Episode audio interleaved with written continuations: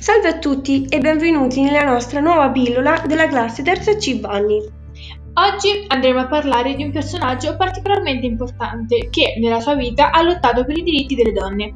Grazie e buon ascolto.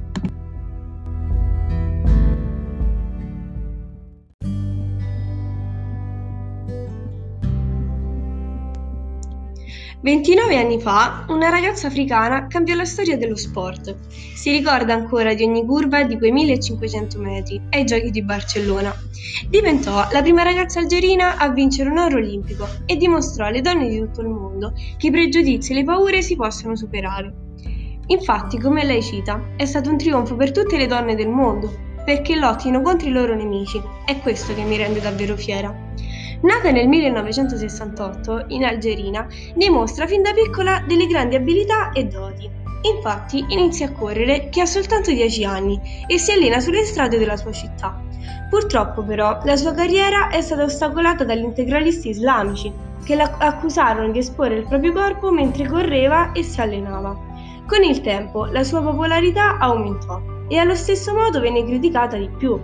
Questa situazione peggiorò quando nel 1992 salì al potere il Fronte Islamico di Salvezza, un partito estremista algerino, che sospese qualsiasi tipo di libertà costituzionale. Successivamente si recò a Barcellona per partecipare ai Giochi Olimpici. All'interno della gara però le altre concorrenti erano tutte vestite con abiti aderenti, tranne che lei, che aveva degli abiti molto larghi e che tenevano le braccia e gambe coperte. Questo fu un tentativo di coprire il più possibile il suo corpo. E come lei cita, non ho mai pensato di andarmene per sempre. L'Algerina è la mia vita, la mia famiglia, gli amici. Non ho mai voluto abbandonare le mie radici. La protagonista di questa storia è proprio Asiba Bulumerka, una donna che ha sempre lottato per i propri diritti e per inseguire i suoi sogni, un vero e proprio esempio da seguire.